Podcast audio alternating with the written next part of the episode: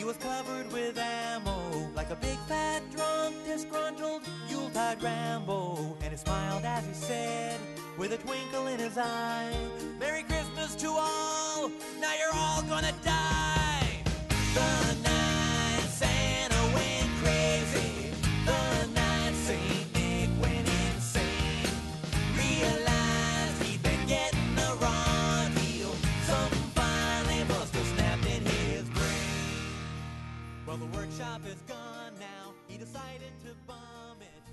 Hello, hello, and welcome back to In Defense of. We have a very special episode today with a very special guest, uh, professional baseballer Tim Dillard. Tim, how are you doing?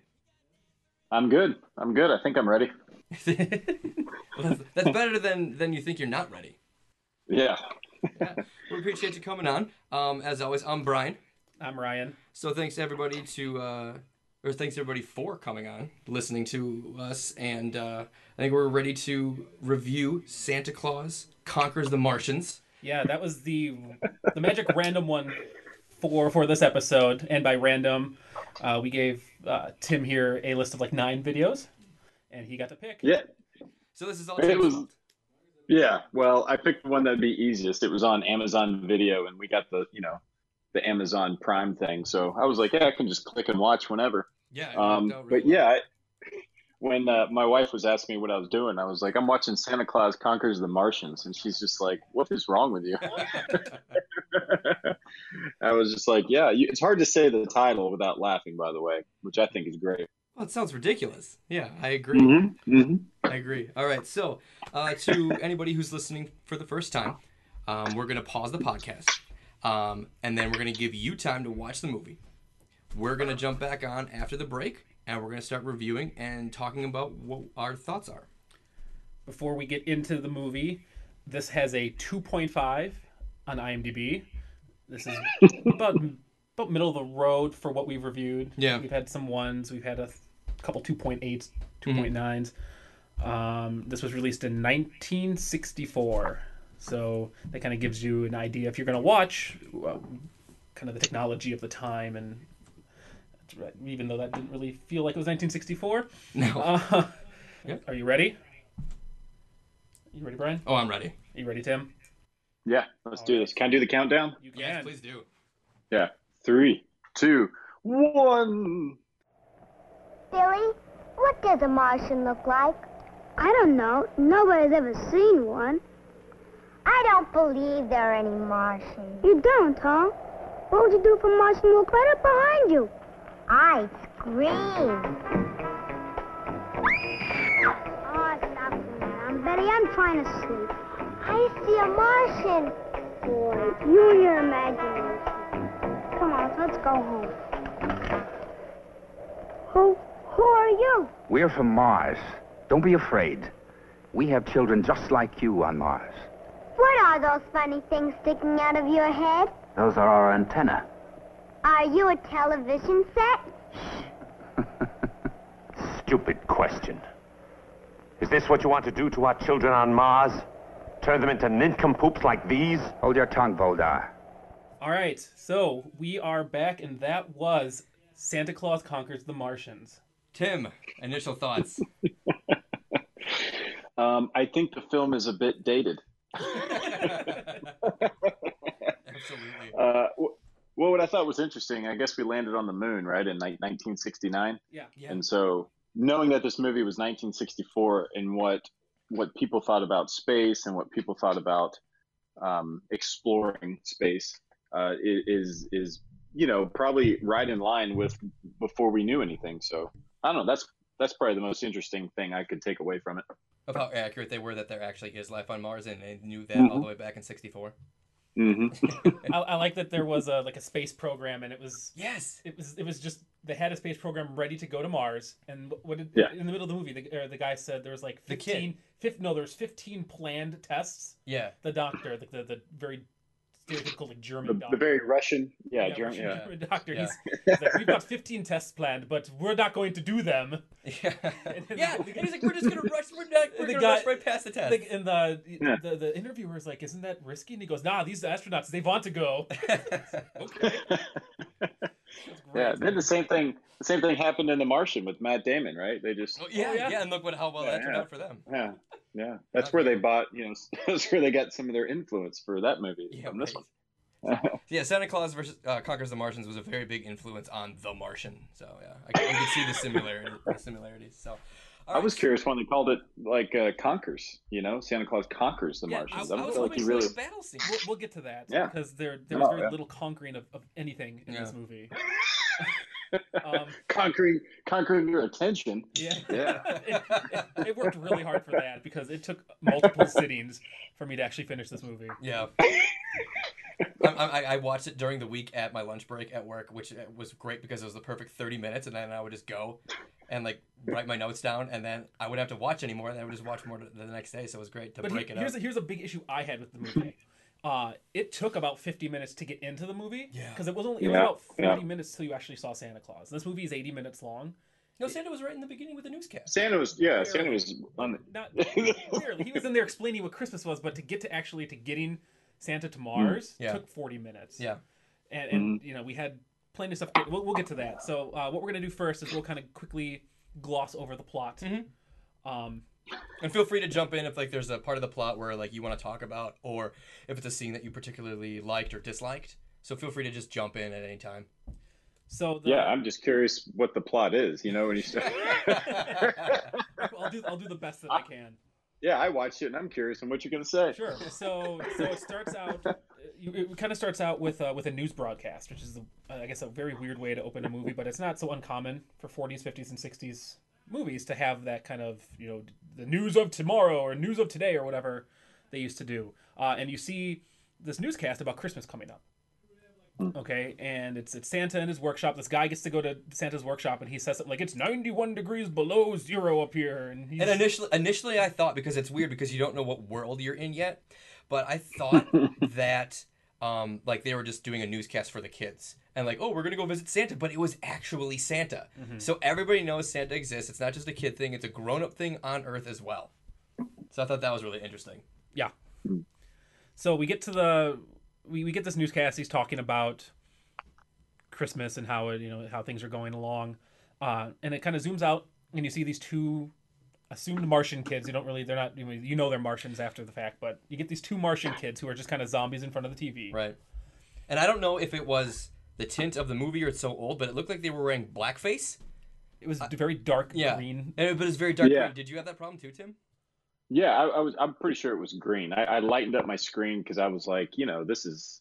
I don't know if people could get away with doing something like this It's like- nowadays. it's like someone smeared Vaseline all over the lens while they were filming. And, and one thing you notice throughout the movie is that the lighting does change. So it looks green, it looks Yeah. black, it looks Yeah. olive, it looks gray. It's just It was Well, as the movie as the movie continues, you know, you see the Martians. Like sometimes they're really light, and then sometimes they're really dark, and then sometimes I don't think they're wearing anything. Mm-hmm. You know, so you can- I don't know. I looked up to see who the makeup artist was. Couldn't get an actual name. no. Yeah, uh, but they're with to, they're they're to blame. You know, there's a continuity expert that needs to be looking out for these sort of things. with a with a budget of two hundred thousand, I think they skimped a few corners on continuity and, and makeup. They grabbed a they grabbed a like a local face paint artist and said, "Here, just Yeah. make twenty bucks." Yeah, right. Which Yeah, but would- but 200 200 k in 1964, man, that's like that's pretty good, yeah. that's several million dollar budget right Yeah. there. So we get we get introduced to the to the main Martian, and then I guess the main the, the other kind of co-main. That's not really a co-main Martian, but I guess his wife. So it's it's Kimar and Momar. So like Mom Martian and King Martian. Yeah, and Kimar is the leader of all the Martians. So we were very. Uh you know, he's no, he's one of the leaders because it's a bunch of chiefs. That's but he's true. like he's like head chief, I guess. Yeah. Uh, they're upset because their children, uh, G- uh, Guymar and Bomar, so girl, girl, girl Martian, boy Martian. I had to take notes on the names. They were so hard. They're uh, they're just they're watching too much Earth TV. Yeah, and then they're they're concerned. So, Kimar uh, basically calls together all the Martian chiefs to go meet. Yeah. Well, they, they're they're having trouble sleeping. The kids are. Yes, Yeah. that's right. They're like yeah, they're like they're zombie dis- kids. they're distraught, Yeah. which I thought was you know a great. There's a great line in there where Kimar was saying that the kids couldn't sleep and that he had to use the sleep dust uh, to get them to sleep. and as a guy that has three kids, I'm sitting there going, "Interesting. Tell me more about this sleep I- dust." Can I just go down to the 7-Eleven and pick it up? I've got, yeah, I've got two kids I of would- my own, and I, I would love to have sleep dust some nights. I want sleep dust, man. yeah. That's crazy. So he calls all the chieftains together, and they go meet at the, I guess, at the home of Shoshem or Chochem. I don't know. Um, he's the which, Like, I can't keep these. which, which I think it's Chochin. it, yeah. which is- Yeah. if, you, if you look it up on Yeah. Wikipedia, it says it's a Yiddish word for genius. So that's a little Hmm. cool. I guess Martians are Yiddish now. Yeah. Uh, they have some Yiddish, Yiddish language in them. Uh, Well, they had a lot of English, you know, dialect since did- it was in did. English the whole time, Yeah, so and they- English words. Yeah. they spoke the common tongue very well. so they they talk to Chochem, and he says that it's because the children are are not happy. They're Mhm. not they're not able to have fun. There's a very there's a very tight regiment on Mars of kids uh, needing to like, you know to basically like a military operation. You know, they they have to do these things and only do these things. And there's no room for any additional leisurely activities. So he he makes this really what I thought was actually one of my favorite parts of the movie, and there's and this is gonna that's it. This is my favorite part of the movie. uh, they talk about uh, Chochem asks Kimar, "What time of year is it?" And he goes, "Well, it's September." Yeah. which Yeah. which which makes complete sense because they would have more months on Mars because of the of the rotation around the Earth Oh. than they would on Earth. So then he says, but it's so then Chochem says, "I bet you it's middle December on Earth." Right. And so I thought that was one of the that was probably the best part for me of that movie was the fact that they acknowledged that they did the research. that they kind of did research or they just got really lucky. I'm gonna Right. I'm No. chalk it up to the, that they did their research. I'm saying not research. I'm thinking I, I used the word September or uh, Septober the other day because I couldn't figure out what month it was. So I was just like, I, so I think they were just like just making up stuff, you know, okay, and just happened and just happened to just nail it. perfect. All right, well, well. That's two two two thoughts on the matter. so what he says it's mid December. It's Halloween. You know that basically Mars needs to get a Santa. They need to have somebody on Mars who can spread joy to children. And some of the Yeah, well, these aren't you know they're children in body, but you know Chomars was was very keen on making sure that we knew that they were uh, from an early age they were programmed to be adults. So like by the he said by the time that they're able to walk mentally, they're all adults. Like Mhm. that's how they think and and how they go. So they never had a childhood. So that's what the I guess if you want to go as deep as possible, Yeah. you know, you're going like Yeah. they their their inner their inner child, you know, you're, they're starving for it because they never had it, and so they're kind of regressing re- regressing in that way. I guess I don't know. To me, that was kind of like the big plot point of it wasn't so much that they're sleeping really, but they're distraught. But then you find out they didn't have a childhood. Yeah. So Well, he says it- been, he said he, that he's been noticing it for centuries. So Mm. that, to, to your point, that that is something that it's I'm sure over time it just it became evolved and and through all that. Uh, we're reading way too much into this. but see, this is But they're, makes, but they're leaving it up for the viewer though because they yeah. actually gave so much backstory to what's happening in this movie. Like there was no rock that was left unturned. You know with their with their antenna apparatus, and then you see later in the movie where they're connected, and the kids are you know getting like uh, trigonometry facts like regurgitated to them to like you know get, get stuck in their brain. It's it's crazy the the amount of detail that they actually put into this movie. I looked up the writers on IMDb. There was two of them, and I clicked both of them, and they actually to uh, had no other writing credits. So oh man, Wonder why. it was a one and one and done. Yeah. This is this is their passion project, to be sure.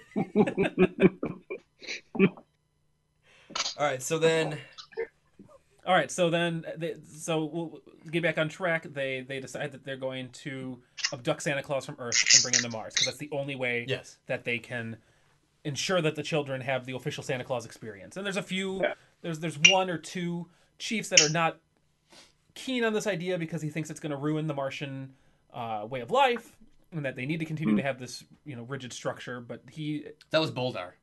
Boldar, Boldar is his name. I wrote him down. He was the mean one with the mustache. Yeah. Mustache. Giving a bad name to everybody with mustaches. Yeah.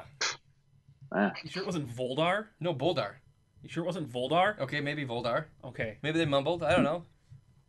Voldar. Maybe you had maybe you had subtitles on in Spanish. maybe. So Huh. so they so they, they take their Martian ship, uh, and they leave they leave Mars. Uh, they end up they end up going to Earth uh, to to try to find Santa Claus, and they end up seeing a bunch of different Santa Claus, basically like mall Santas. Mhm. Uh, they're not sure which one is the real one. So they stumble upon two children, Billy and Betty. I don't remember their last names, uh, but Billy and Betty are. Uh, I guess they're just sitting in a meadow. Yeah, they're sitting in a meadow, and she keeps yapping about Foster. like, like going to space, and then she's like, he's like, Betty, be quiet. I'm trying to sleep. It's like you're trying to sleep outside. It's, it, it looks like it was like midnight, and they're wearing, and she's wearing a skirt with like no pants or anything, and he's wearing a tiny little sweater. It's like it's the middle of September for Christ's sake. December, but yes. December, yeah. It's like, on Earth, yeah. So then the Martians come up, and she she says something about I would just scream if I saw a Martian Yeah. because they had heard the news story about the the either the something that burned up in the atmosphere or their so, so sophisticated uh, machine that it can be blocked by radar, and which was actually ended up being the case. Um, but yeah, so she's like, if I ever heard saw a Martian, I would just scream. Mm-hmm. And so he's you know trying to take a nap, and she screams, and he goes, "Quiet, would you?" I'm trying to. Yeah, I'm trying to take a nap outside. They were very nonchalant about those Martians coming up, though. Yeah. They were just like, Yeah. "How's it going?" And they just like, and then Billy just spills the beans to the Martians for About like Santa no Claus. reason. Yeah. Oh, Santa's over here. He's at the North Pole. Yeah, I'll take it to him. He's good for Yeah. friend. And then they, Yeah, but the Martians did that too. They built that trust because they were like, "Who are you?" And they're like, "We're Martians." Yeah, it's like, like, right man, off the bat. jig, jigs up. Yeah, we don't want anybody to know we're here, but by the way, we're Martians. So they were like, "Oh, sweet. But- okay, we'll just do whatever you then, want." since they told them, they had to say, "Okay, we're uh, we're gonna take you hostage now." Mhm. And they scream, and then that was it. They just screamed once, Mhm. and then they ran off with them. Like there, there was very little resistance on these kids' part. yeah. Well, think about it. When you're a kid, Martian came up. You're like, "Nah, I kind of want to see what what the, where this goes." That's true. I would. I mean, they, they didn't look like the the uh, the the mean kind. They were actually at least Kimar was kind of nice about the whole thing. Yeah. well, also too, I think their last name was Foster when we were talking about their last name. yeah. So you know, maybe there's an underlying theme, or maybe they didn't, maybe where they were at, they didn't like. You know, maybe they were trying to get out. Maybe that was a Okay, metaphor now or you're something. really going deep into Nice. this, man. Nice. Analyzing. I'm just trying to keep up. Yeah. This So movie's so complex, all right? It's like watching Eraserhead, but with Martians. so they get to they get they get to the North Pole. Uh, they kidnap Santa not before using a paralyzing ray to paralyze two elves, the only two elves that tried to stop, and Yeah, then and Mrs. Mrs. Claus. Mhm. And Santa willingly went. He was just like, "Oh, I'll be back later." And Yeah, no big deal. that's Well, I think this is the budget quietest she's ever concerns. been. What's that? They're budget concerns. They can only afford two elves because in the first scene, I'm pretty sure it was just a kid and a beard in the back. you know. and then the, in the foreground, they had you know the only elves they could find, you know, to play the part, I Well, guess. Or what I originally thought until we saw the uh, Martians and Martian children and the Earth children in the same room together, I thought they were the same actors. Hmm. Until until we actually saw them later together in the same scene, I was like, oh, okay, they didn't they didn't go that route.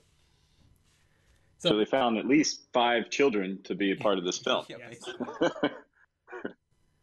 So yeah, but it- it's just Santa's demeanor in this whole situation It was so weird. Just so weird. I mean, I know he's supposed to be jolly old Saint Nick, but he was like, "Oh, it's okay. You should have told me that in the first place that it was temporary." Right. I was upset that you may have killed them, but since it was just a paralyzation for temporary, that's okay. Yeah. And then Mrs. Claus gets shot with the same thing, and he goes, "Oh, No, but then, then he says this is this is one of my favorite parts because then he goes, I can't recall. He says to Mrs. Claus, I can't recall a time when you're so silent for so long. Nick." Yeah. just, just then- his wife while she's paralyzed. and and then they like you know they're gonna drag him off forever, and he's like you know the somber ho ho ho, Yeah. you know. Yeah. I rewound I rewound that and it was like, is this really happening? Am I hearing this right? And he's like, oh ho ho, yeah. He, he, did, he could have not given you know any shits on that. It was, was yeah, just- it was. He was just like, whatever. It's like he just smoked a whole pound of weed or something. It's like whatever, man. Let's go. Sounds good. Well, he needs a better, you know, uh, to, like in the beginning, the the reporter and the camera person just walk up in there like nothing's going on, and then. Martians just walk up in there. I'm like, He needs some you're. Santa Claus. Yeah, you need something going on. And I guess there was a, you know, maybe we saw some animals later in the film, wink, you know, that maybe was guarding. But, you know, I'm I'm just saying get an alarm system or get some security that just stands guard. I don't think that's hard, but Apparently, it's just you know too much for Santa.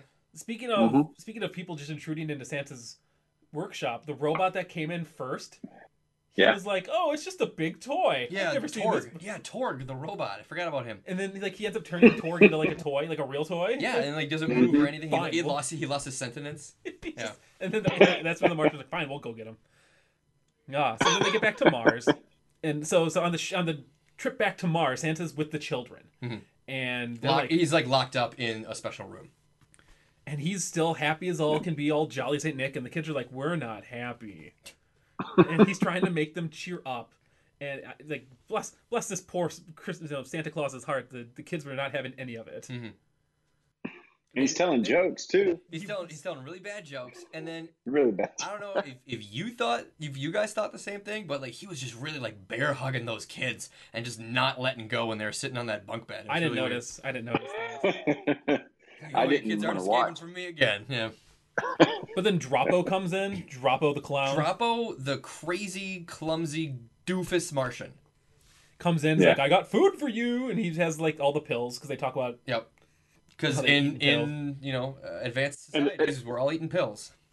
Well, and also too, they had like sweet potato pills and like I forgot some of the tomato pills. So basically, they have the same, you know, vegetation on Mars as they do Earth, or they just couldn't come up with a name for anything else. But either way, So he Somebody- so he brings the pills in, and he's like, "You don't even want chocolate ice cream pills?" And he's just you know dopey, dopey clown style. And Yeah. then he leaves, and Santa goes, "Oh, I bet." He the joking. He said, "I bet that they eat chocolate syrup for their headaches then, Yeah, yeah. because they eat, Mm. because they eat pills for Right. food. So why not chocolate syrup for headaches?" And just Santa being the goofiest. Yeah. It was it was a Person joke ever. that just did not land. And the kids didn't care. No, they were just like, "Whatever." Yeah. Santa, you're weird. well, let, let me back up too. If if they're you know in the middle of September and they travel all the way to Earth, I I mean, how how quickly are we getting there? Because when they get there, you know, and then they're all of a sudden back. Like I'm, I'm just talking about like what time do they get back to Mars? They get back to Mars like the next day. You know, I don't. they're, they're, they're flying warp nine apparently. Yeah. That's a really good point. I didn't even think about that. Because I'm, I'm not. You were really over.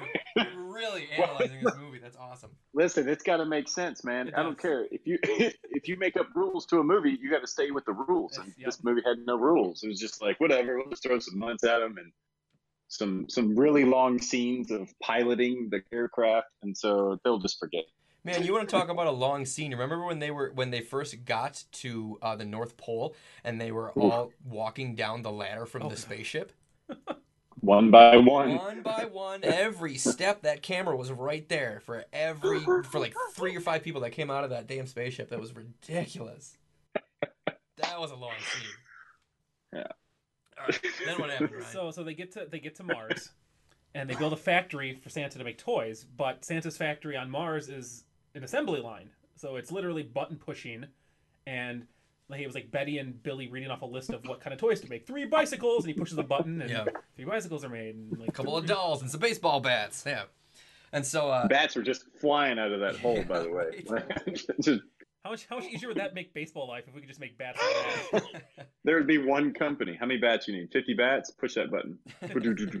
just, Actually. just shoots right out on the And that- conveyor belt. Yeah, and they had wood. They had wood on Mars apparently too. Yeah, Yeah. Or, or or they were just making things out of other like other matter. It was just like an alchemy type situation where there you go. they were bringing in organic matter and converting it into whatever. I mean, Yeah. if, if we're gonna make again, if we're gonna make up rules to the movie, we gotta we gotta keep this going. So I'm guessing they just took the matter, the, whatever organic material is on Mars, Mhm. converted it Yeah. into bats and pills, and Who knows? Like a three D, like a three D printer. Yeah, you know, they're just exactly. printing stuff out. exactly. Movie was ahead of its time. That's right. Yeah, it really was. And uh, and Santa was like all sad because like he's a he's a toy maker and he's not a toy button pusher. So he was getting real depressed because that's not how Santa's supposed to make toys. Right, right before that though, uh, when Santa first gets there with the kids, the kids walk in and try to give the Martians a handshake, and they have no idea what's going on. And then Santa comes in, and then for whatever reason, they all just start laughing. Yeah, They just burst out laughing. I've never heard the kids laugh like that before. it was so weird. Well, That's because Santa's I getting would- him to laugh because it's the magic of Santa. Yeah, I wonder. I wonder if the script was like it gets to that point and then it just says everyone bursts into laughter. Like there was nothing before it. It wasn't like it was left on the editing room floor. It was just like, all right, here's what we're gonna do. We're just everyone's gonna start laughing. because that's how I felt. I was just like, why everybody's just laughing? Yeah, but hey, they fell asleep. They didn't need to use the sleep powder, Yeah, sleep spray, spray or whatever it was. Uh, but yeah, dust. the sleep Yeah. dust. Dust. Sprinkle it on, yeah. Yeah, I googled it. It's not a real thing. Oh, Oh, it's too man, bad. Ah, that's a market. We Yeah. should do it. Yeah, right. Create your own sleep dust. There's got to be laws against that, I'm sure. Well, I mean, the Sandman, Sandman sleep dust. Well, yeah, I mean that's, that's a great name for it. Yeah, All right. Martian sleep dust. Mar- All right. it's exotic. You got to go overseas. I mean, across space to get it. Yeah. nice. All right, so so Voldar and his assistants, what were their names? Stabo, do you have them written down? There's oh, there's I, I Stabo and Shim. like six or seven Martians. okay, so I think it's many. Stabo and Shim. Yeah. Uh, they have a plan to sabotage the work factory because they don't, you know, they don't want Santa to be here anymore, and they can't they can't get to Santa because uh, the, apparently he's so guarded, you can't get within twenty feet of him or they'll be disintegrated. Mm. So, so so they have to find a, another way to to make Santa the, the bad guy to get rid of him, and they, I guess their plan was to to sabotage it, so that's going to make toys wrong. Yeah, they were gonna sabotage the Hmm. toy maker conveyor belt. So when they started making toys, all different kinds of toys would come out. Right? And They basically would just like cross the wires in the back of the machine because apparently it's that simple to do. And I was surprised, you know, uh, about uh, you know them still trying to get rid of Santa because remember back on the ship, you- the, the guy with the mustache, Mhm. Volmar or whatever, he tried to kill Santa, and, and you know they got out of it, and Santa didn't even throw him under the bus. Nope. You know, Santa was like trying to stick up for him. So I was like, oh man, so this character may you know have a 180, but he didn't. He still was out to get him. Yeah, because he was trying to protect his Martian species from being dumb. He wanted them to be continue to be this apparently space superpower and be all really smart. Mhm. But yeah, he, Yeah, he but they don't conquer. No, They don't do anything on Mars. They just apparently they're just underground as far as we can tell, Yeah, doing they, nothing. They talk about that how how we could destroy New York City with our with one rocket. Yeah. Because why don't they build underground? Yeah, yeah. Yeah, they're they're Q laser, and he's like, "No, we didn't come here." You know, Kimar stepped in. Thank goodness. Thank goodness. Otherwise, New York would have been evaporated. Oh, because Voldar just has some grudge against tall buildings. Yeah, and the humans in general. He's kind of a speciesist. So so Dropo, um, we kind of get some character development with Dropo. He's becoming kind of like Santa Claus. He likes to do. He likes to be the jolly guy like yeah, Santa he, Claus. he really has a connection with Santa, and asks to wear Santa's coat. And Santa's like, "Oh, it's not going to fit you." So he starts to fatten up and starts picking out on food pills. Favorite and, uh, part. Starts to what's that? Is your favorite part? yeah, gotta be genius. He's like, "I want to get fatter," and he just starts crushing these pills. and then and then he puts on the jacket. He's like, "Oh, I'm not fat enough." But then he starts shoving pillows yeah. uh, under his jacket, and then puts the goofy hat on, or the hat all goofy Yeah. like because uh, he has his Martian antenna on, so the hat doesn't quite fit. Puts the beard on, so now he looks just like Santa. And as soon as they did that, I'm like, they're gonna the Martian, the evil Martians are gonna think that Dropo is Santa, and they're gonna go after him instead of the real Santa. And I totally Yeah. called it.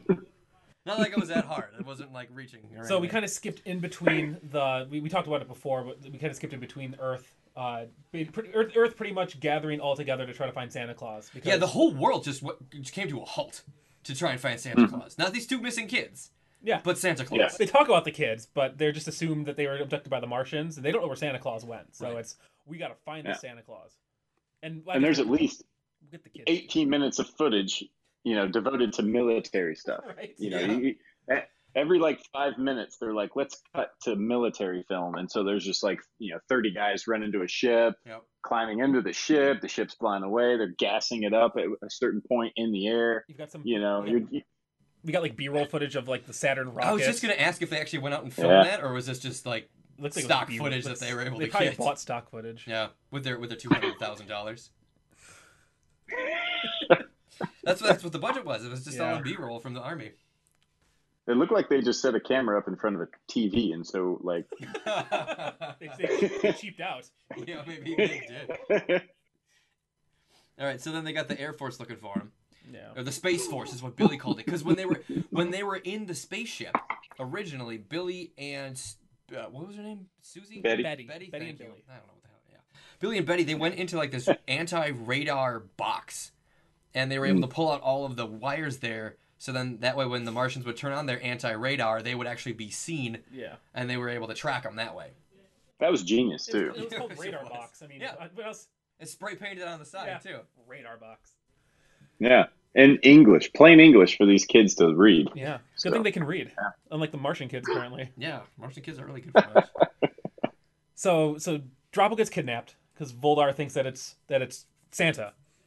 Um, and ki- so he kidnaps him, and so Santa gets back. They realize that the the that the machine was tampered with. Yep. Uh, the Voldar comes back. Yeah, well, the, yeah, because the, the toy machine. So they're getting like dolls with bear heads and stuffed animals with doll heads. They're getting baseball bats with tennis racket heads on them, but like baseball um, handles. So it was the toy machine was all screwed up. So Voldar, thinking he's kidnapped Santa, is coming back to to kind of I guess negotiate something with Kimar. Like, hey, we gotta you know we gotta do something about these toys Right. not not being correct. Uh, then he sees that Santa's still there, realizing I guess that he captured the wrong person. That he had Dropo in his possession. No, but didn't Kimar? Didn't Kimar? Or not Kimar? Yeah, Kimar came in to like stop him. He's like, "How did Santa get here?" He's like, "Santa has more powers than you could possibly imagine." Yeah, he tried to make up something. Yeah. Yeah, Santa's all powerful. he can teleport from one place to the next. So Dropo escapes. Uh, I guess I guess the, the evil evil was thwarted. Yep. As, as the movie comes to a close, Santa, I guess, declares that Dropo can be the Martian ambassador of Santa. Which is really funny. Saw that coming. And then Santa goes back to Earth, and Dropo gets to be Martian Santa. That's pretty. mu- But then he came in with the last minute. He's like, "Hey guys, I got really fat," but it was actually. And then Kimar pops his balloon. Yeah. Was basically what it was. Mm.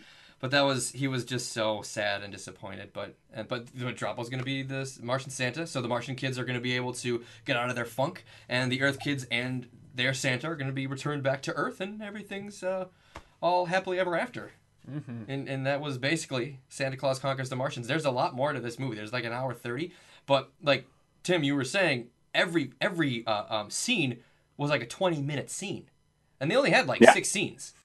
It doesn't cut. I mean, they just set the camera up and they were like, "Let's just do this." Yeah, oh, right. you know, like for instance, here's my here here's my um, probably the part I laughed at the most. They were doing when they were coming into Earth to kidnap Santa. They uh, they were talking about their side thrusters that were gonna, you know, push them sideways to get into orbit. You know, because there's like a like a you know like we're talking about like a 10, 15 minute scene about they're just hitting buttons and looking for Santa. Yeah. And uh, so when they're going to land, they're like, "We're going to hit the thrusters," and the guy was like, "Okay, thrust thrusters." And so when he hits the button, they have to simulate, you know, that the thrusters are going. Well, Kimar, the guy with the cape, leader man, he decides to act like well, it thrusted this way, and so he kind of comes to the camera like he's falling left. and the guy that actually hits the buttons, he does it and falls backwards like he's falling right. And so I don't know, you know, the atmosphere on the ship, but if the ship's going one direction, they should probably both be falling, you know, the same direction. And so they got their wires crossed there.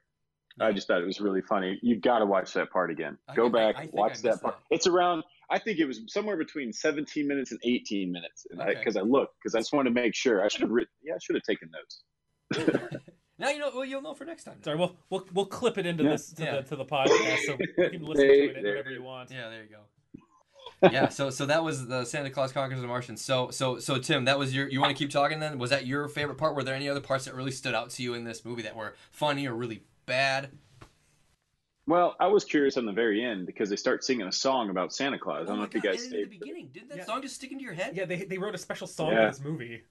For real, that was a special song because I didn't know. You know, I know the I've main never heard it. Christmas I'm pretty songs. sure in the Yeah. beginning it, it credits two people for writing a song about Santa in the in the opening credits of the movie. That song should be more popular. They were spelling it out, man. I was like, I don't. I mean, there's like ten ways to spell Santa Claus. I think. Yeah. You know, since, since Tim Allen, Tim Allen screwed it up for me. I don't know how to spell Santa Claus. Right? Did did did it bother anybody else with that they spelled it S A N T A, but then they called "Here Comes Santy Claus," and they can't. Santa Claus, Yeah, yeah. they spelled it Santa Claus. I'm like, what? What? Are you, what's going on? Like, That's the most 1960s thing uh, that was a part of the movie. It was just Was Santa Santa, Claus. yeah. That was- yeah. Because you remember, like, you, you watch a, a Christmas Vacation. You know, one of the little kids was talking about Santa Claus. Yeah. I think when I hear Santa Claus, I think of Nightmare Before Christmas, and they talk about they call him the Sandy Claus. Okay. Nightmare Before Yeah. Christmas. Yeah, that's another. uh, My kids, my kids would be grounded. They bring that up. Santa Claus. I'd be like, go to your room. Oh no. Oh no. And at Cape Kennedy, our correspondent interviewed Werner von Green, the man in charge of America's Starshot program. Mr. Von Green, what is the space agency doing about this? Well, we have mobilized all the men and equipment in our Starshot project. And we have rushed our astronauts into an intensive program for the final phase of their training. Now our Starshot ship is supposed to undergo six months of test flights. But we are going to forget about the testing and go after those Martian monkeys. Isn't that risky? Of course it is risky. But every one of our astronauts is begging for the chance to go after the Martians. Who wouldn't give everything to bring Santa back to our children? So I found the song. I, I found the song. It's, Oh. The song was composed by Milton DeLugg, or T- DeLugg, two G's. It's called "Hooray for Santa Claus."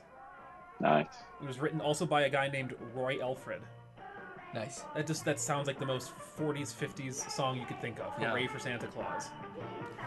Yeah, and that's gonna be our intro outro music for this episode. If I can find it. Yeah. Yeah. I'll, I'm gonna go into my kitchen and be like, Alexa, play "Hooray for Santa Claus." kids, kids bop, kids bop, baby. All right. Uh, anything else uh, that, that you have your two cents about? Otherwise, because then uh, we'll start giving our little review of it.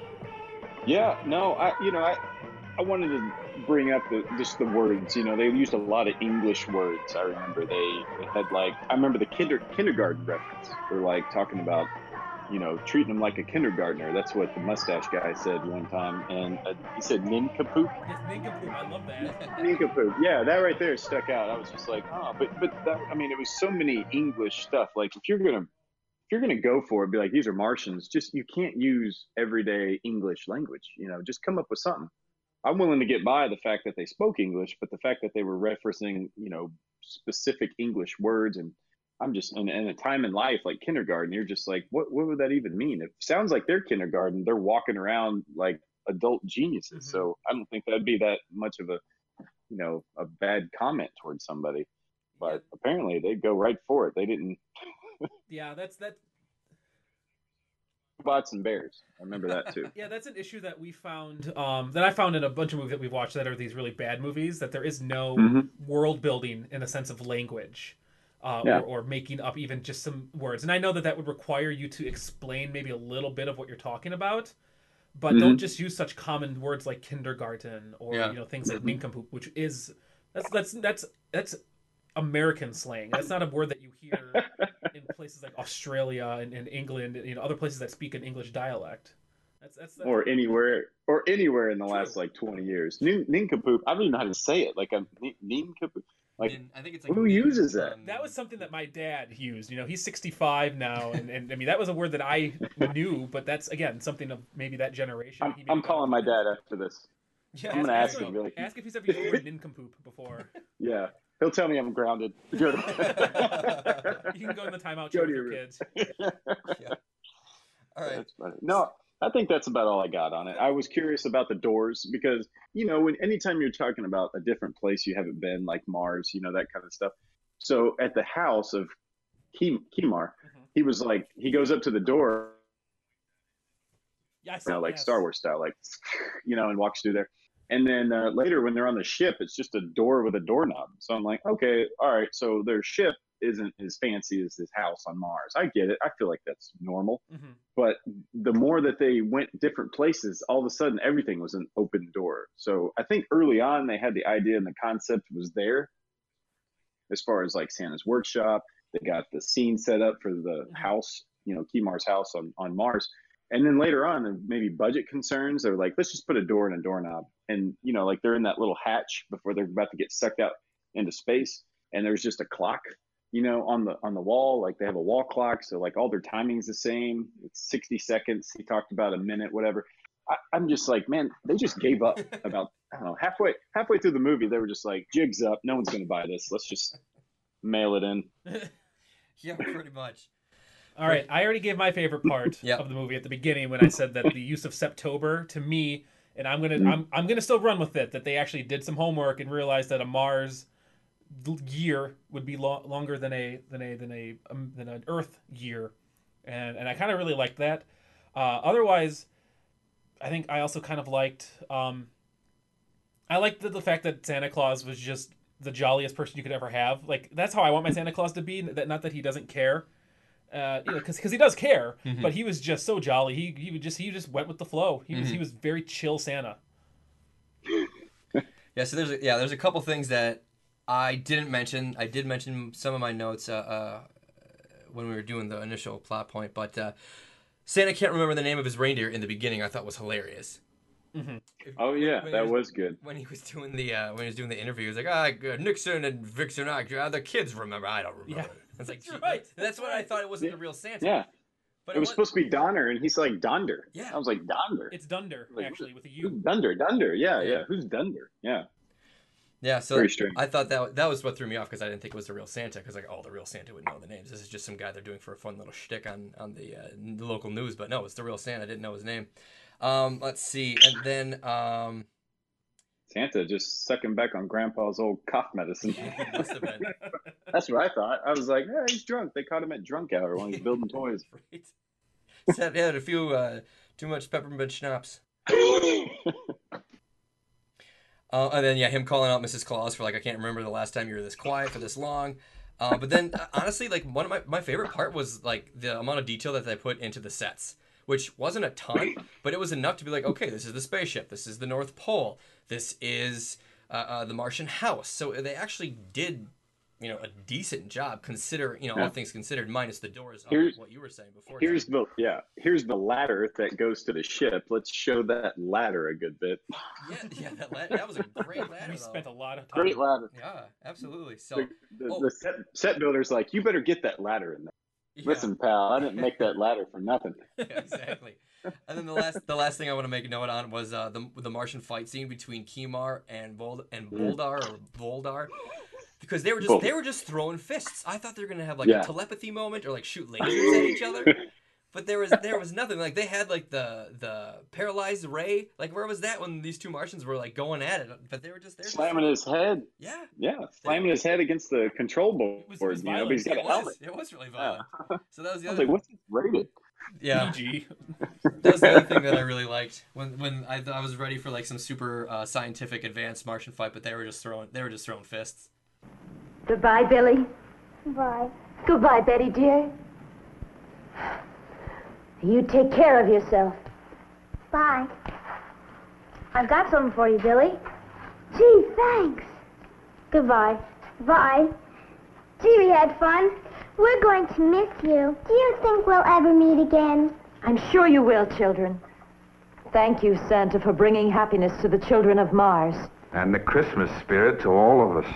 Son, from the bottom of my heart, I wish you and yours the very best of everything. So so that is that is the summary, our thoughts of Santa Claus conquers the Martians. Uh, Tim, we do a one out of ten scale we, here. we like to use the full scale because people we, we actually ran into this uh, the other day with one of our podcasts he Yeah. decided that that our podcast we were jokers because we gave something a four uh, and not realizing that you know four is just a little bit below average it doesn't mean that's like you know, we don't use the, the grade scale the school you know Mhm. 60 or 60 and lower is failing it's we Yeah. use the whole thing so one is the absolute worst movie you've ever watched 10 is the the absolute most perfect movie you've ever watched uh, so we kind of use that scale. Uh, every movie we've we have on this list is a four or lower. This was a two point five on IMDb.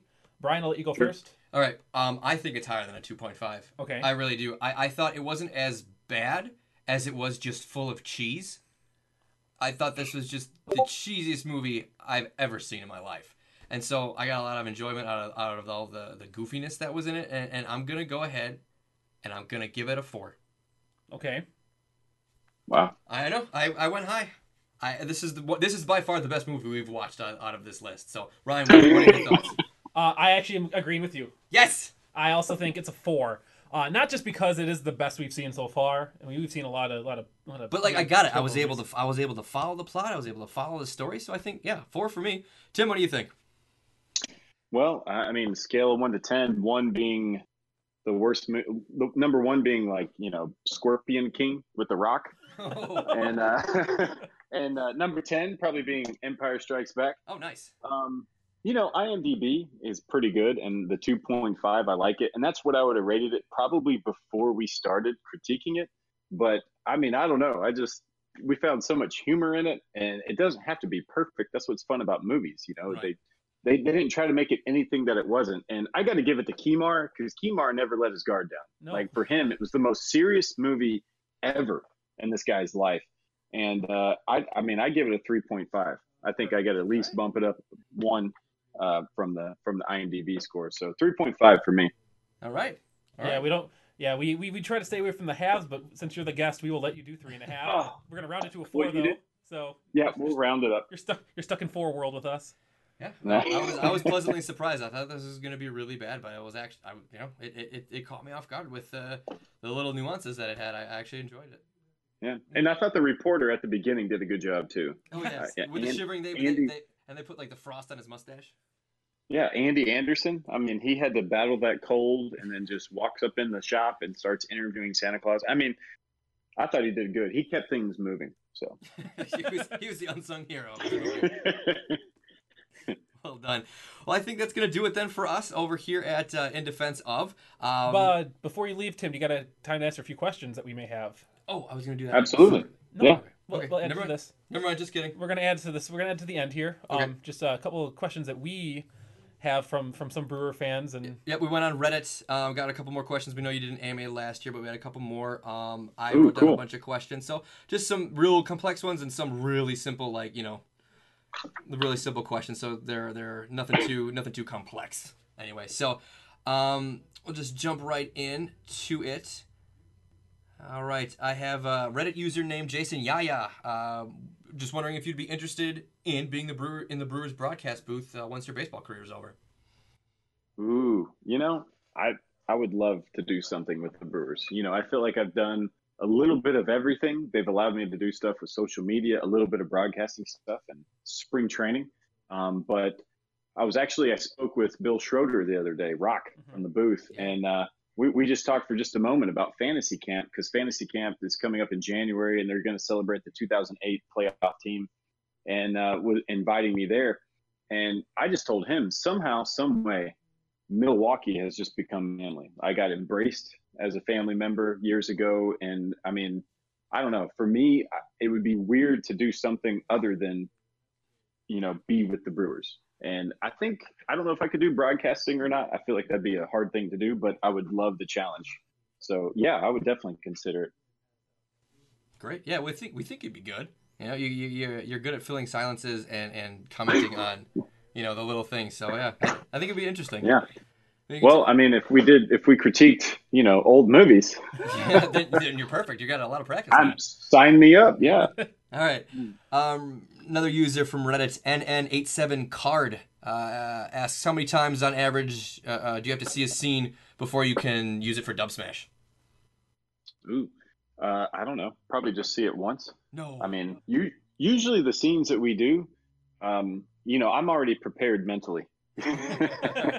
so, so if we're gonna do a scene like the next day, and I got a couple guys involved, or maybe I have ideas for the characters in mind. For me, it doesn't really take much. But um, what I what I found out is that the Dub Smash video app couldn't keep up with me. I didn't like, you know, what it was doing, so I decided to make it better. So I use an old phone to play the audio, and then I just film. So I set a camera up, and so we just play the audio over and over again, and let you know let it be longer than ten seconds, but let everyone get involved. And I screw it up sometimes. There's been several that I've screwed up, but for the most part, I'm already mentally ready. I already know what I'm going to do.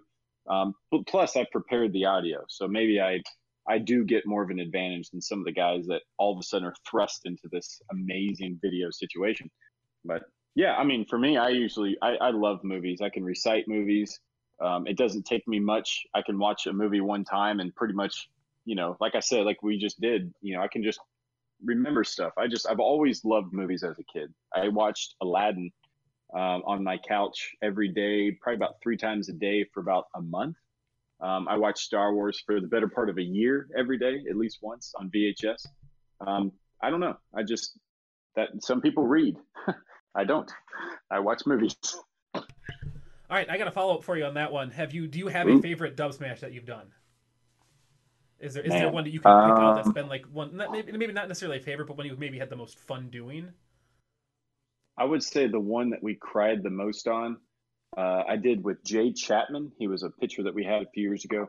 Um, we did it in spring training, and it was a Titanic scene uh, because it was a it was it was a continuation of a Titanic scene we did the year before. In 2015, we were in Albuquerque. It was about 1:30, and I had an idea for Titanic, and so I just text Jay and I was like, "Hey man, you awake?" And he's like, "Yeah, what's up?" And I was like, "I'm coming to your room to shoot a video. What room you in?" He was like, "Come on." man."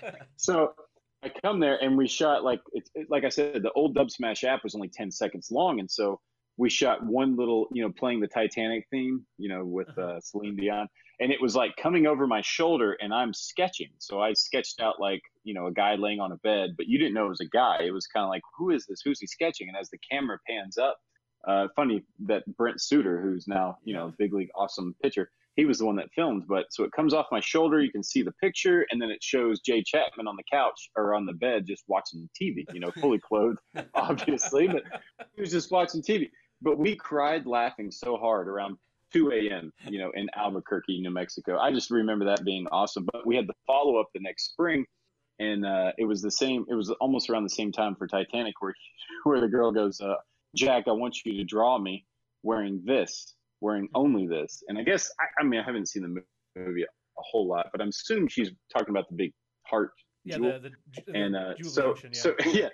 Yeah, yeah. So we didn't have that. We didn't have that thing, that big diamond. So I used a jock strap. So I was, so I gave Jay a notebook, and so he's sitting there, and I was like, I was like, Jack, I want you to draw me wearing this, and I pull it up, and I kind of dangle it, and I was like, wearing only this, and I'm I'm not kidding. It was about eight seconds long. It took us half an hour. We could not stop laughing. If he bet. broke and started laughing, and then I would break, and then people around us would be laughing. We could not get it. It took forever, and we were crying laughing because anyway. But it probably got like ten views. It wasn't even that Oh, no, popular. we're- but we're gonna have to go for find me, yeah. for me filming it, it was like, or just watching it over and over again, it was so funny. It was so funny. It it probably is my still my favorite. That sounds like a blast. So you mentioned. Well, the Go ahead. yeah, the videos, the videos you can't really tell uh, what goes into it a lot of times. People have told me like you should do it behind the scenes because a lot of times players are apprehensive about doing it, but once they get involved in one, they want to do more because it really is the process of making just a simple little dumb video and put it on Twitter or whatever. Um, it is really fun. Those guys enjoy it, and you know that's why they come in every day going, "Hey, I got an idea. We should we should do this." And so most of the day, I try to like, all right, let's see, let's just hammer down one idea and do it. Um, and and that's the fun part. It distracts you from the the pressures of baseball or whatever, but at the same time, it unites everybody. And I don't know, it's just a super fun process.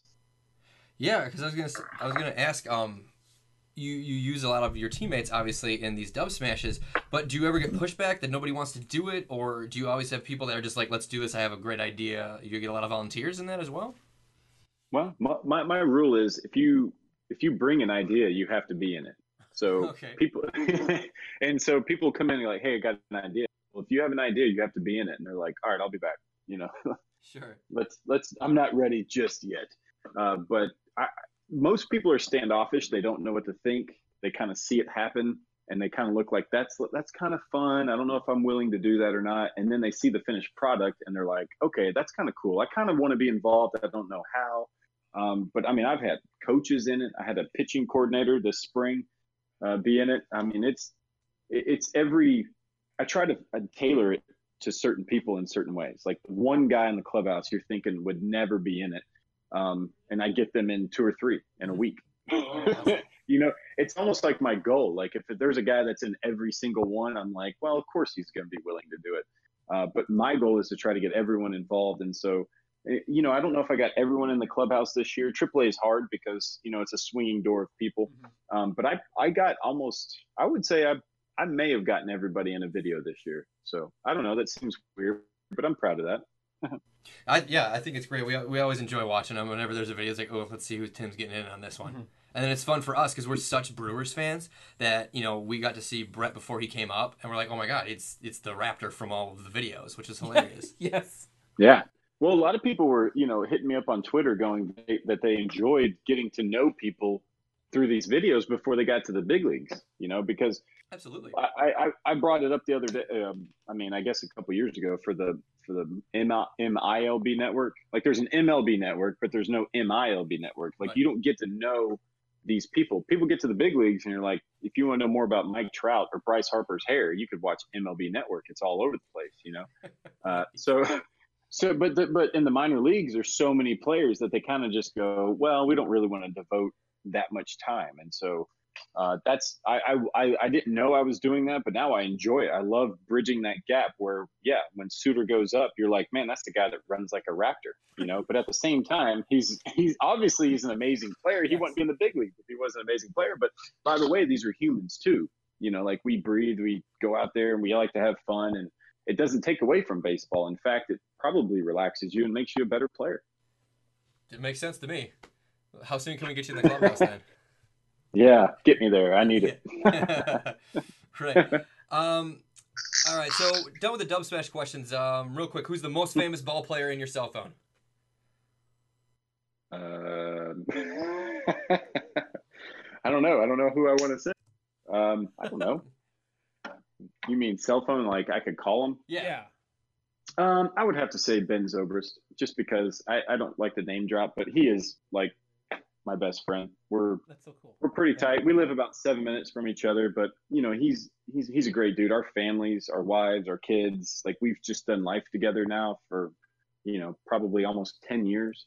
So Oh, wow. um, you, you know, it's strange that he like I get it's weird because he's such a big player now. Like he he was World Series MVP, you yeah. and uh, that just puts you on another level. But I don't know, man. He, he's he's an awesome dude. He's my friend, and yeah, we actually my kid actually FaceTimed him on accident during uh during a snack time earlier today, right before nap. I was like, my bad, dude. But he was just chilling by the pool. I'm like, hey, what are you doing later? You got anything going on? yeah. Right. He, yeah. like he's, he's probably not busy at all. Not yeah, tonight, like not tonight at all. Yeah. Uh, yeah, Yeah. no, so that, doing doing nothing. That's actually a great segue into my next question. Um, my brother Dan actually wanted to know if you were rooting for anyone in the playoffs, and now can we assume the Cubs? Well, I, I mean, you know, I, I, I don't really, I t- personally don't care a whole lot who wins.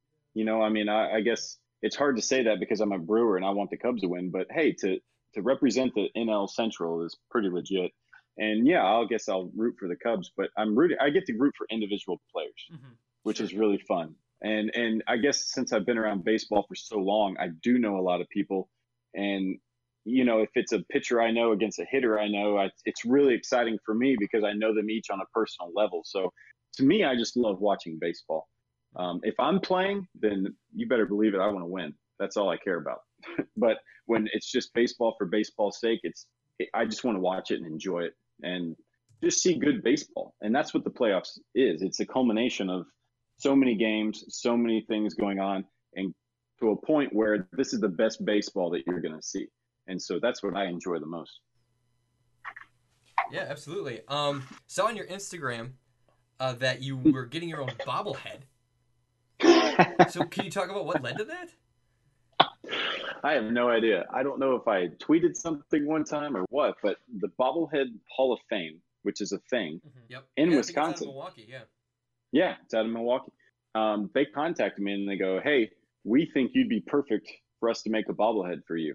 And I was just Wow. like, "Okay, I don't really know what this means." You know, like most of the things I see when it comes to bobbleheads, it happens during a baseball game. So I'm like, they're going to sponsor a baseball game. What if I never play again? What's going on? And they're like, no, we're gonna, we want to make it, let you design it, and uh, and then we'll give partial uh, of the proceeds to charity of your choice. And I was like, wow, that's pretty amazing. And so they're like, yeah, give us ideas. So I tweeted out ideas. I'm like, hey, it, who has an idea?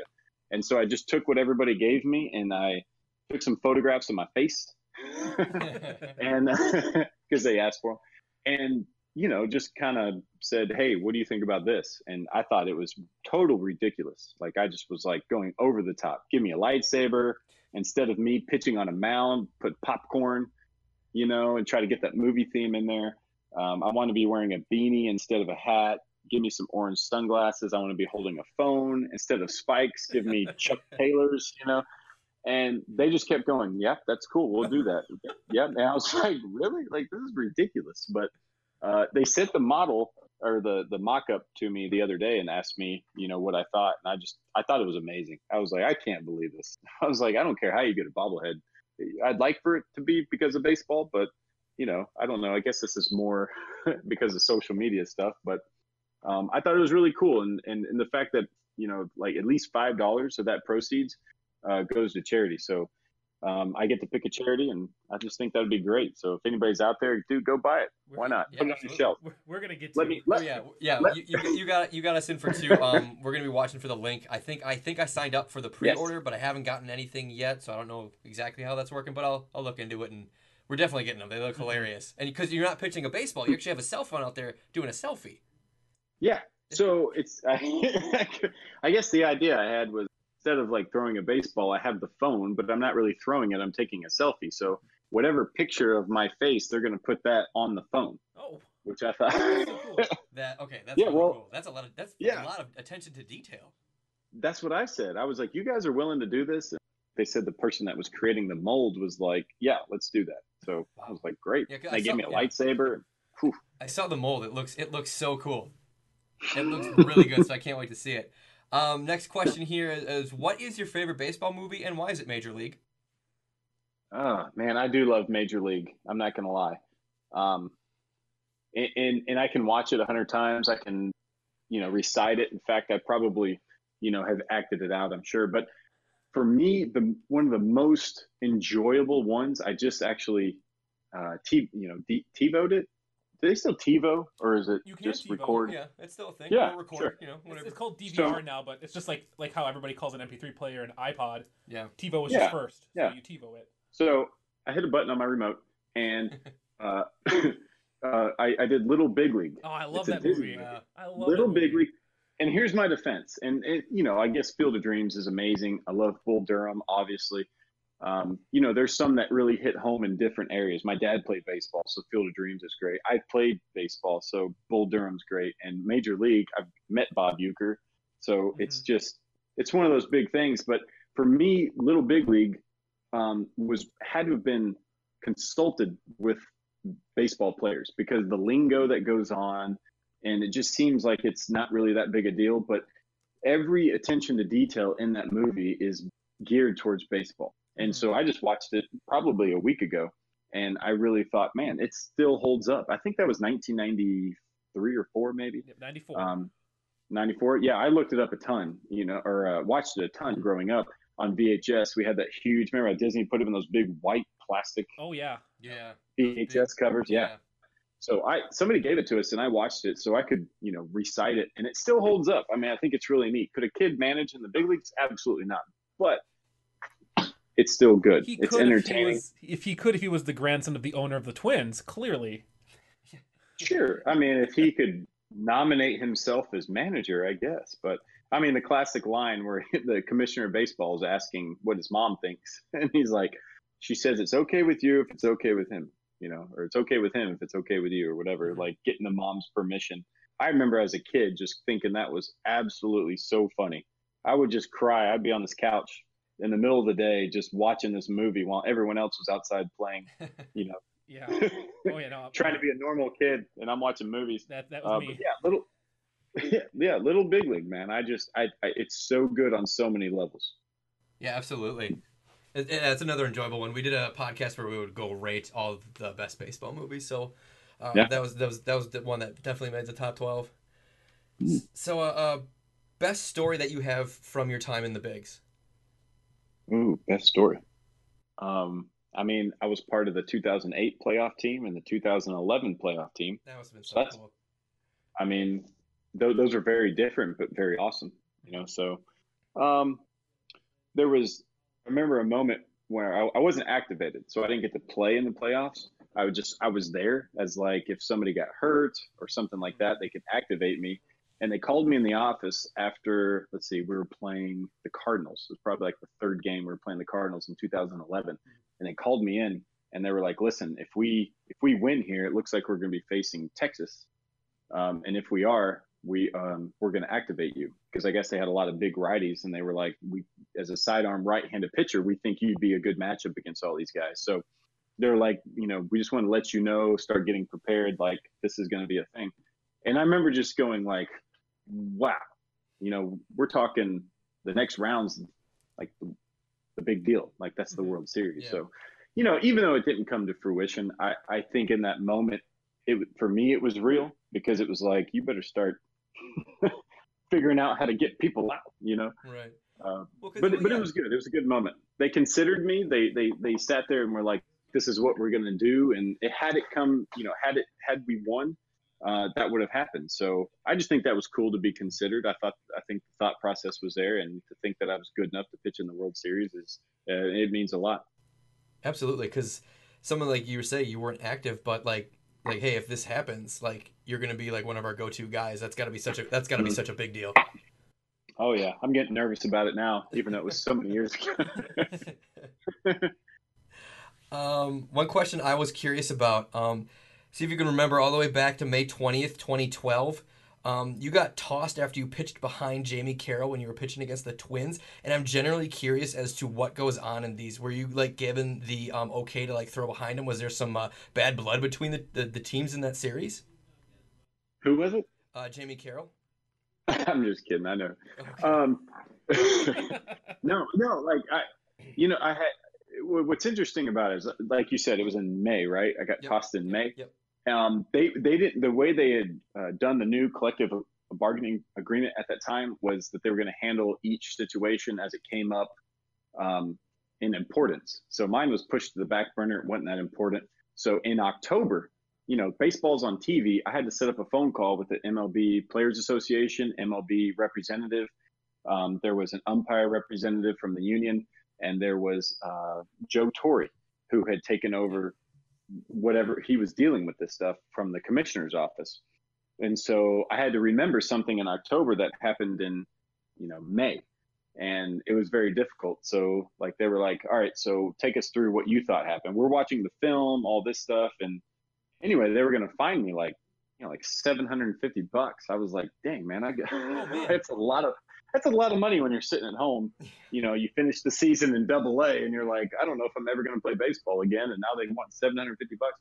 Um, but I just told them, you know, what, what, that, that I'm in the bullpen so far away. I, ha- I don't really know what's going on. I was like, I've never been a guy that signed a huge contract. I try to go out there and get everybody out.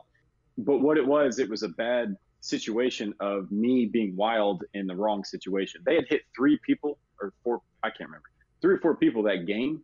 And so for me to throw inside on a guy, they just thought that was suspicious. And I was like, well, I didn't know that there were, um, you know, warnings given. And they said, no, there, there were no warnings. It was the umpire's discretion. I was like, oh, because apparently something was said by somebody to someone. But I'm like, dude, I'm in left center behind the wall. Like, I don't, anything that's going on in the dugout or on the field, like, we basically don't know what's going on. And, uh, anyway, I, I got tossed. It was per, probably the lowest point of my career. So I'm glad you guys brought it up. You're very welcome. no, no. But but I told him I was like, what they didn't know is I had just learned sidearm literally the year before. Um, I got taught in spring training 2010, and when I say taught, I mean they just said, "Hey, start throwing sidearm," and it was very hard for me. So I pitched in the PCL and AAA all year that year in 2010, and I set the record for most hit batters in a season. And this league had been around for what 70 years, so you could tell that there was some control issues, and so you know 2011 rolls around or you know I, I guess i'm getting some of that control but still hitting people. And then in 2012 it just happened at the wrong time and everyone just started pointing the finger. But i remember i was so embarrassed. Like i didn't know what was going on. i didn't know i got tossed oh, So the umpire is telling me to leave. And i'm like what, what was going on like i thought he was like wanting me to throw the ball or something i'm like i don't even have the ball the ball is over there you know he's like get out of here and i'm like oh man they won't let me play anymore oh man. Throw your ball leave. yeah, right. Anyway, yeah, that was that that was tough, but you know, it's it's it's baseball, and and I'm sure that no, but literally probably nobody under remembers that except for me, just because you know it wasn't that big a deal, and it's over. Yeah. Uh, what's your coolest piece or your best piece of baseball memorabilia? Ooh, I'm in my office now. I'll look around. Um, honestly, uh, let's see. I got some cool stuff. I got a, I got an old catcher's mitt, Sears and Roebuck. Um, I got my ball for my first hit, my first strikeout in the big leagues. Nice. Um, I got a glove for my only win that I got. Looks like it was June 5th, 2011 versus the Florida Marlins at the old Sun Life Stadium. That's awesome. Uh, but I mean, I got the lineup card from that win. I got a picture of me. Uh, I got a photo in the team photo. Uh, let me see. I think the probably the most meaningful thing is a trophy that I got in Venezuela a few years ago. Okay. They uh, they they have a thing where they give a trophy out after a game. You know, whoever did the best or mm-hmm. whoever did something, they give a trophy out. And so they have like a big presentation before the game where they have it sitting out there and they talk about it. I don't really know what they're saying, but they're talking about this trophy. And anyway, I came into a game and I think I got a save. And it was a big deal because, you know, usually they have their guys that that gets the saves. And in that situation, uh, the two guys that we had that threw like 99 miles an hour couldn't pitch that night. And so they brought me into a game and I got a save. So it was a pretty big deal. And so they brought the trophy into me and gave it to me. And the clubhouse was singing and, you know, trying to pick me up and stuff. And, you know, it meant a lot to them. And, and I realized that this was a big deal. I mean, it's not like a, it's not, it's plastic, you know, and I don't even think that's real wood. Um, maybe some glue in there. But what was funny about it is it wouldn't fit in any of my luggage when I sit next to me on the plane when I was flying, when I was flying back. And, you know, and I had to take care of it. You know, I was walking through airports and I traveled for, you know, 15 hours that day. And so I had to take care of this trophy. And so I got this trophy sitting up on my shelf. Um, anyway, it just, it reminds me of a time that, you know, baseball was, because over the, in Venezuela, baseball is uh, packed a whole season, a major league season for them, it's packed into like three months. And so every game, every out, every strike is a big deal. You throw a ball, they're like, boo. You throw a strike, and they're just cheering. And so, you know, to get a save and, you know, get the ball after the game. And I thought, man, I'll keep this ball forever. And I'm pretty sure someone took it out of my locker. But then to get a trophy, you know, and uh, and to take care of it all the way back here. So anyway, it means a lot. That's it seems weird. I feel like I should pick something big league out, but Oh, I don't know. That was no, those are that's those, pretty those, big that's league. kind of Yeah, I was memorabilia. gonna say that's that's really unique. You know, everybody has you know a glove or a ball from like a special moment, but you know, trophy's really Brent cool. Suter's got a strikeout ball, but he doesn't have a Venezuelan trophy. So yeah, I don't know, man. He did he go? No, he might have went somewhere else. I don't know if he went to. He might have gone to Venezuela. I can't remember. Yeah. So our our final question for you, Ooh. um, is yeah, and I, I looked uh, on your Instagram to kind of get ready for today for the interview. Uh, I noticed that you were doing some kind of voiceover work, right? So so my, Yeah. my question is like, what's next for you once baseball is over? I know you had that little demo reel. Are you trying to keep it like social media? Are you trying to do some voice acting? I don't. Any, anything where I could make a little bit of money is kind of what I'm looking at. You know, like a job to support my family, live in my house, Sure. that kind of stuff. Sure. Yeah. And yeah, I don't know. I talked to somebody that was like, "Hey, you need to make a demo reel," and I was like, "Okay, what is that?" I have no idea what that is. So I looked it up online, and it was like it's you doing your, Eh, you know, voices. And so that's what I did. I made a demo reel, and hopefully somebody follows me on Twitter and is like, "Haha, okay, I'll give you a job." But at the same time, it's what I've been doing since I was a kid. Like I used to mute games, you know, on the four stations that we had growing up, and I would I would do the voiceover. You know, I'd be like, "Well, Dawson steps in against Smith, and know, he's four for two, you know, in today's game, you know, whatever." Yeah. That's what I did, and that kind of morphed into doing Star Wars voiceovers and you know doing the movie trailer guy, like in a world where chaos reigns supreme, you know, that kind of Yeah. stuff. So I caught a I caught a Gollum anyway, in there too. yeah. well, I try to keep it as fun as possible. Uh, but you know, it's just that's something I do. I make fun with the kids, and you know, I, I really don't know if it'd ever come of anything, but to be on a commercial or something like that, I think it'd be really cool. I think it'd be something that would um, appeal to me, and I don't know. I'm just trying. I'm not marking anything off at this point because I don't know what I'm going to do. This is all I've done for the last 15 years of my life, so I don't know what's next. uh, Yeah, well, yeah, that's that's the big question, I guess, for everyone. But uh, we really appreciate your time. We thank you so much for, for watching the Goofy movie with us and, and for, for uh, answering a few of the questions here. Um, we'll be sure to let you know when everything gets cut and posted so you can uh, uh, listen as well. Um, and, and again, thank you so much for for taking the time. We really appreciate it. Yeah, yeah, Brian, yeah, Ryan. Thanks, guys. I appreciate it. This was fun, man. Oh, Yeah. thank you. We were really glad you had a good time. Uh, yes, so that's going to end uh, this episode of In Defense of. Uh, you can follow us on Twitter at State of Podcast. That is for our podcast. Uh, you can look us up on Patreon uh, at patreon.com slash sweet 12 studios so we can keep making this uh, fun and free for you all. Yep. Uh, any little bit helps. Uh, And then Tim, what do you want to plug, man? Uh, what do you mean? Plug what? Yeah, you want to plug your Twitter? you want to plug your Instagram? You want to? Uh, Oh yeah, sure. Follow me on uh, on anything really. I think I'm uh, almost everything uh, at, at Dim Tillard. Um, I looked up. I tried to make it just Tim Dillard, um, but there were like 25 Tim Dillards, and so I just made up Dim Tillard. We had John Axford, a pitcher, years ago, and he he always called me Dim Tillard. So I give him the credit for, for coming up with that. All Um, so yeah, yeah, at Dim Tillard, man. Perfect. Excellent. Well, again, we want to thank you so much. We, was, we were honored to have you on our podcast, and I hope you didn't t- suffer too much through that movie as, as, as we did. Hey, like I said, 3.5. We round up to four. I thought it was great. All right. That'll do it for us. I'm Ryan. I'm Brian. Take it easy.